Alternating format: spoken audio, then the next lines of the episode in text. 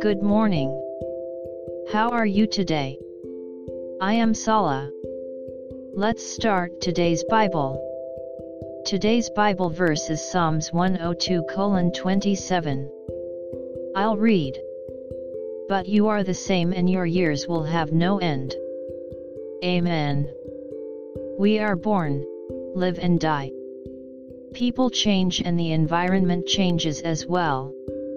God, the Creator, created the heavens and the earth, and everything in them. These are also changing.